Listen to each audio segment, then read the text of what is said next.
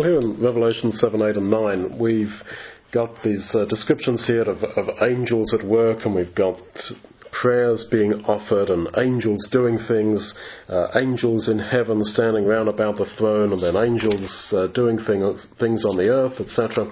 And this is really classic Revelation, classic Apocalypse.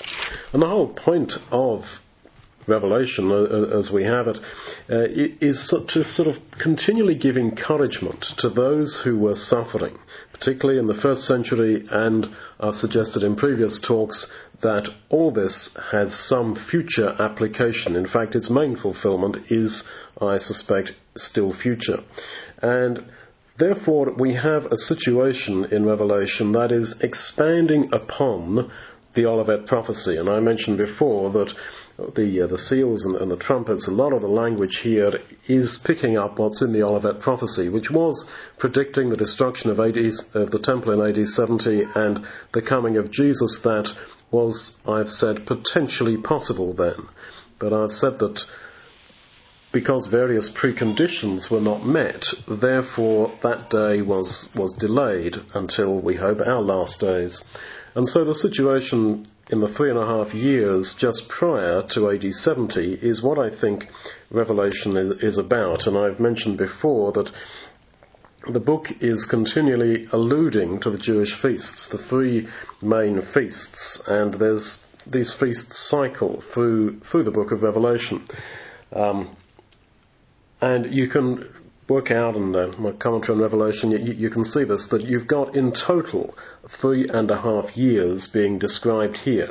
Now, whether that's uh, we have a chronological description of the whole situation, I don't know, but we do have three and a half years worth of description of what was going to go on in the lead up to AD 70, and because that's all been deferred until the last days, which we hope and pray we're living in, therefore it all has relevance to, to our days. And yet, continually, the faithful are being encouraged that there is a wonderful system in heaven of angels who are representative of us and of whatever tribulation we are going through here on the earth. So, in that sense, man is not alone. And there is continually these uh, kingdom visions that are slipped in here and there to, to keep the, the believers encouraged to look to the end that there is a light at the end of the tunnel, that although we may not understand the process that we're now passing through in the same way as we don't, it seems to me, understand really the book of Revelation, yet at the end of all this there is an end. And there is the kingdom to, to come. Uh, in, verse 9 there, we, we see that. We see this great innumerable multitude which is clearly alluding, I think, to the promises to Abraham. These are the seed of Abraham, and they are out of every nation, of every tribe or kindred, every people, every tongue. And they stand before the Lamb and they uh, praise him and say that salvation belongs to, to God and to the Lamb.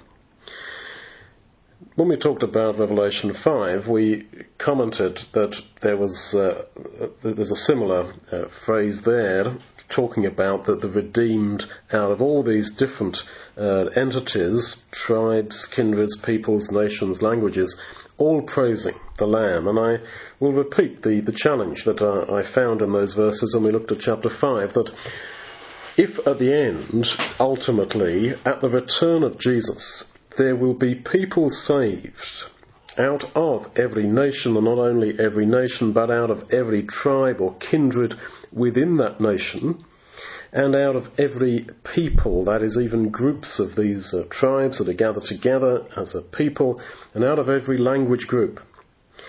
This, uh, this is a very challenging idea, because if the only people that are in fellowship with God are people who uh, as we may consider ourselves, have a, a, very detailed and correct understanding of the theology of, of the Bible uh, and of the New Testament in particular, then it would seem to me that the coming of the Lord is a long way off. So, from that point of view, we might have to lower in our own minds to lower the bar and to accept that if there's really, if we really hope that Jesus is going to come back right now, or certainly within our lifetime, in our generation, there would have to be people converted from all these different language groups, and there's, you know, there's over 5,000 languages uh, in the world, um, and even within them, there, there's all sorts of uh, sub-languages there's all manner of tribes. It's no good thinking about, let's say, Brazil. That there are, you know, hundreds, if not thousands, of tribes within that country. The same with a country like Zambia in Africa. The, the same with uh, countries in Asia. It may not e- easily be, be perceived to people who live outside of those countries, but that really is the, the case. And so if representatives from all those different groups, tribes, nations, language groups are ultimately going to be saved, then it would seem to me uh, that it cannot be that the only people who are in fellowship with God, who are saved and redeemed by the blood of the Lamb, are uh, people who have a, let's say, a very specific theological understanding, like uh, perhaps our community does. On the other hand, you could say that the gospel must go into all the world and then shall the end come. The implication could be, could be that the end will come when people from all these language groups, etc., tribes, have at least one representative from each of them who has been converted. And if that is the case, that's the way we wish to see it, then we have a lot of work to do. And of course, in the last 20 years, God has made this so much easier. For one thing, there's the internet, that now one can get all over the world pretty well with the internet. For another thing, that is the growth in, in knowledge of English, so that effectively English has become the, the world language, so that it's pretty unlikely that out of all these different groups there's not anyone who, who doesn't know English. And also, of course, the phenomena of personal travel that now you can stand on the streets of London or Sydney or Moscow or Nairobi or whatever, any big city in the world, anywhere in the world, and hand out tracts on a street corner, and the sort of people who are taking them from you are people from all over the world, quite literally, from every nation and tribe and, and etc. under the whole heaven there's been this absolute phenomena of migration internationally over long distances. So that actually, I think all this happened, and that, as I say, the internet, growth of English, um, so that the gospel can actually go to all these people. But of course, that depends on us having a proactive approach to taking it to them. So that's a, a challenge to us. I mentioned that in, in passing. Um, he sees the 144,000 sealed, and then he sees this great multitude of verse 9. Uh, you could argue that the 144,000 the great multitude are two snapshots of the same entity, the same reality, or it could be talking about a literal uh, group from the literal uh, children of Israel, the, the Jewish people who uh, will have turned to Christ, and then there is the great multitude of Gentiles. Um, but what I think is significant for us is verse 14. These are they which came out of the great tribulation. Now, I said that what you're reading here in, in Revelation 6 to 9 is full of allusion to um, the, the Olivet prophecy. And of course, there you get this very clear teaching in Matthew 24, 21 that there will be a great tribulation just before the Lord returns. And I think we, we better just face that, that that is how it is. In what form it will be, um, we don't know. And there is the impl- implication that that we may not have to go through it. Um, come, my people, Isaiah 26, enter into your chambers, rest for a little while until this uh, tribulation has gone over you. But it will be there without any question. And why? Why does there have to be a great tribulation just before the Lord comes? It's not just, oh yeah, well it was prophesied. I mean, pushing the question a stage further back. Why, why, why? Well, if we, for example, we are, let's say, the last generation, and let's say Jesus is going to come back in our lifetimes. I mean, we will be the only generation then who will not have tasted of death, who will not have had to go through the death and resurrection process. We'll be in a most unique situation. And will we really, do we really appreciate it? I think not. We therefore will need this tribulation period to, as it were, prepare us. If indeed it lasts for three and a half years, that's taking the 42 months uh, literally and 1290 days, etc., literally, um, then we would be, as it were, sharing in the ministry of Jesus, because Jesus had his ministry for three and a half years. We would be led to identify with him. And incidentally, this Greek word that's translated tribulation is that translated affliction in Colossians 1:24 talking about the afflictions of Jesus on the cross which we Paul says are to fill up are to fulfill in our lives so it's as if we go through the tribulation the affliction in order to identify ourselves or be identified with the afflictions of Jesus on the cross. And that is why I would argue that there are verses which imply that the tribulation in one sense is avoidable. In other words, if we have achieved that identification with Him in His time of dying, and we taken bread and wine here to memorialize our commitment to that, then maybe we don't have to go through that. The other uh, point I'd like, like to make is that we talk about great tribulation and the, the connection with Matthew 24:21 implies that this is going to be uh, uh, something specific that happens in, for a period just before the Lord's return. But actually, the same word is used quite often about our experience of life.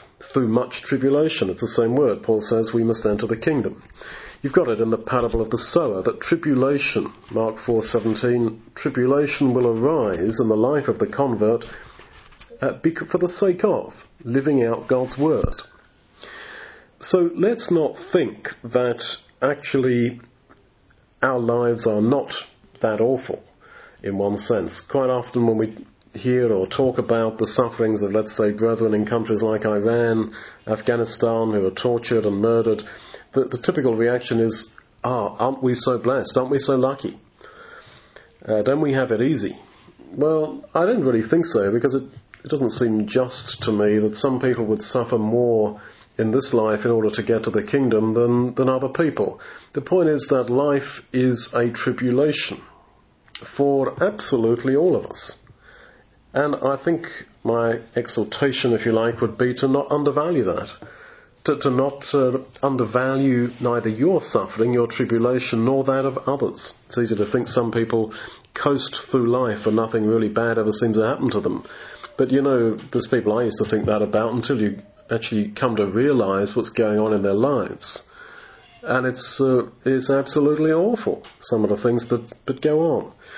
Just, it must be like that because they also must have their great tribulation. Now, there's a, a logic in this. The only other time this phrase great tribulation occurs is also in Revelation, in one of the letters, in Revelation 2, verse 22, where Jesus threatens that he will cast um, the unworthy within the ecclesia at the last day into great tribulation. These are the same words. And Paul talks about how tribulation, wrath, and anguish will be upon the rejected at the day of judgment. That's Romans 2, verse 9. And again, he uses the word for tribulation about the, uh, the sufferings of the rejected in 2 Thessalonians 1, verse 6. So, we have a choice. Either go through the tribulation, or you will go through that tribulation when Jesus comes back in being condemned. So the logic of it is go through the tribulation now for the sake of Jesus, the uh, afflictions of Jesus in, in his time of dying, to pick up that cross daily, because actually there is no way out in that sense. That we either are going to go through that in this life or in the condemnation of, of the day of judgment. More comfortingly, verse 15 We will be before the throne of God, and we will serve him day and night in his temple, and he that sits on the throne shall dwell among them. They shall hunger no more, neither thirst any more, neither will the sun strike them, nor any heat. For the Lamb which is in the midst of the, the throne shall be their shepherd, and shall guide them unto living fountains of waters, and God shall wipe away every tear from their eyes. So then, that to me is the light at the end of the tunnel, that God shall dwell among us. Verse 15, and you, you have it at the end of Revelation that we shall see his face. Job, I think, looked out of his life of uh, tribulation to, to that same end when he said, I know that my Redeemer lives, and that at the last day shall stand upon the earth, whom my eyes shall see for myself and not another. This seeing of God, holiness, Hebrews, without which no man shall see the Lord, is repeatedly this theme that ultimately we will see him. And it does seem to me, therefore, that God exists as Jesus exists in a literal form. I know I'm thought to be a bit old fashioned and all the rest of it in this, but um, I like to think I'm riding a, a new wave. Um, you know, classics nouveau, sort of going back to uh, to the old ideas uh, um, in a new sort of way. It's of course been said, "I oh, God is spirit. God's not uh, actual. God is not." Yeah, we're, we're spoiled for words here. We under the tyranny of words, as uh, Shakespeare would say. But I think you know what I'm saying. God is what I'm saying is that God is corporeal, He is real, He is actual, we are made in His image, He therefore exists in some form vaguely similar to our uh, physical ex- uh, appearance. Now, as soon as you start using the word, words like physical and uh, material and concrete, as I say, people start sniggering and saying, "Oh yes, that that's just anthropomorphisms," and uh, how can you be so primitive? Well, I hope I'm not so primitive, but uh, as I say, I I go around a circle on this one, and I I understand the Bible says God is spirit, but it also says our God is a consuming fire. Doesn't mean the minute you see fire you say, well, there's God. And God is spirit, He is fire, He is many things, He is love. In the sense that He is manifest in those things. It doesn't mean that He does not have a personal, corporeal, actual existence.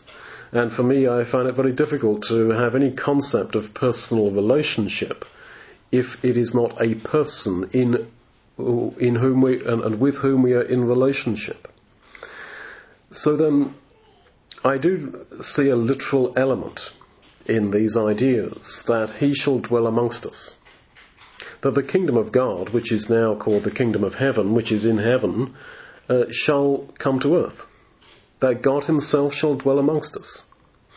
And God shall wipe away all tears from our eyes, verse 17. And that, um, that Greek word for, for to wipe away, you've got it in Acts 3.19, describing how our sins are blotted out.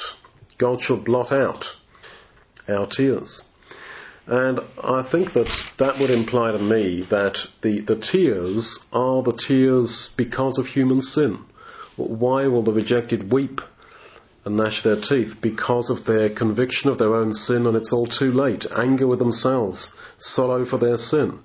But it's as if we will be accepted into God's kingdom, and yet we will need Him, as it were, and Jesus, as it were, to come down off the throne and, and give us a cuddle, give us a hug, and, and wipe those tears away, as if to say, look, it's really okay.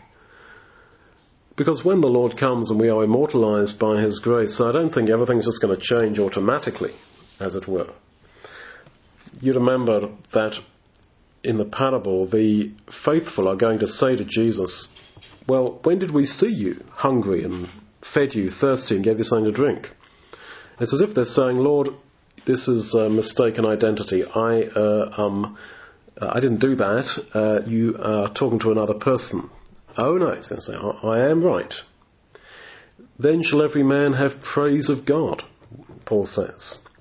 In another picture, we're told that the Lord Jesus himself at the uh, messianic banquet will come forth and serve us. And everything in us will be crying out, no, no, no. You know, I, I'm the guest at the bottom of the table, and who is he to come and serve me? So there will almost be this um, almost incomprehension, I think, uh, which will require a process of interaction from the Father and Son to kind of, as it were, persuade us of, of His grace, that this is for real. And that, of course, is quite how it should be, because the parables seem to imply that it is those who are uh, overconfident, who are like, Lord, Lord, we did many wonderful works for you, now come on, cough up, give us the reward. Those will not be in the kingdom. And it is those who genuinely consider that of myself I should not be. It is those who will be. Uh, and so it's understandable that there would therefore have to be this process, as it were, of, of gentle and friendly persuasion. So I find that a, a wonderful uh, vision, and when we come to look at Revelation 21 and 22, we'll find, I believe, something similar there. Well, the other point I'd like to make is about prayer. That there's a lot of talk here uh, about prayer and, and the power of it. Um, you've got in chapter 8 the incense ascending, and then what happens when the incense ascends? Trumpets sound, angels start running around the place, uh, things are thrown down from earth, from heaven to earth. Uh, there's huge things happening on earth that affect huge numbers of people. Um, sun, moon, and stars, symbolic or, or not, are, are darkened, etc. All these things happen in response to the incense of prayer. The point is that prayer somehow traverses so powerfully the, if you like, or look at it this way, zillions of kilometers which there are between God and man. And why? This is not too childish a question, but why is space so big? Why is cosmos existence so huge? I mean, why doesn't God live just one kilometer above the surface of the earth up in the sky? You know, why the scale? And I think one reason for the scale of it all, for the, the vastness of it all, is to impress upon us the wonder of it all. That we, as little things down here on earth, through prayer can trigger things like this up in heaven. Because God is that sensitive to, to human prayer that it leads to angels up in heaven coming to earth, pouring out bowls, blowing trumpets, etc. All because of this incense going up to, to heaven. Then verse 8, in response to that incense, uh, a great mountain is cast into the sea. Now, that must connect with the way that Jesus in the Gospels in Mark 11:23 says that if you have faith, you can throw mountains into the sea. But here an angel does it. And the point of the connection, I, I think, is that through our prayer, we really can trigger angelic action from heaven. It, it, it's incredible that this can and will and does happen. And by the way, talking about mountains being cast into the sea, the, the other uh, connection, which I'm sure Jesus must have had in mind when he talks both here, because I mean this is Jesus uh, talking, uh, and and in in, the, in Mark 11:23 when he talks about uh, your prayer can get mountains cast into the sea, he must have had in mind Psalm 46 verse 2, which says that therefore we will not fear, even though mountains be cast into the sea. Putting all that together, I think the teaching would be we will not be frightened of the result of our prayer. And it can be. I mean, if you really believe in prayer, and if for you prayer is um, is not just an insurance policy. A, well, you know, this is like a wish list, God, you know, and well, never know, you might get something out of it or not. But like an insurance policy, um, a wish list that a child may draw up for their birthday. What, what your present you want for your birthday? Okay, I'll, I'll write you ten things, uh, thinking the kid thinks, yeah, I might get one of them. But this, this is not how prayer should be. If we're really praying according to God's will, so that His will has become our will. You know how John says, if we ask for anything according to His will, He hears us. And yet He also records Jesus saying that if His words abide in us, we shall ask whatever we will. You shall ask what you will, and it shall be done unto you. But of course, the idea is if my words abide in you, because the word of God is, in that sense, the will of God. So then, if we really are praying for the right things, we should pray, as Jesus again says, believing that you will receive. And I think if, if we really take that on board, we'd be a lot slower about what we prayed for. Because we would realize that, you know, you might get it. Uh, not you might get it, you will get it. And so that's, I think, the, the point of this lovely set of ideas here that we will not fear, even though mountains are cast into the sea. Mountains get cast into the sea. That was Psalm 46:2. Uh, mountains get cast into the sea. Mark 11:23 by prayer. And how does that work? If you like, mechanically, Revelation 8, uh, 8 here says that that happens because angels, in response to prayer, the incense, cast mountains into into the sea. And so we are, in essence, in the position of God's people at the time of Revelation. And all these things are equally true for us. And by way of just bringing our minds back to what we're here for, which is to, to break bread, I would like to take you back to the uh, thoughts we had on verse 14 of chapter 7 that we will have come out of the great tribulation. And that is the same word as the afflictions of Christ, Colossians 1.24, that life in Christ, in one sense, is traumatic. And if you don't feel that, then in a sense, are you living out, fulfilling in yourself, as Colossians 1.24 says, the tribulations of Christ? And I, I like to believe we are. Uh, and insofar as we are, I mean, yes, life will be traumatic, but it's the great paradox that if we suffer with him, we shall also live with him. Or as Paul puts it in another place in, uh, in Corinthians, he says that although we, we suffer with him, we die with him in this life, yet even now, in this mortal flesh, the power of his resurrection life is made manifest.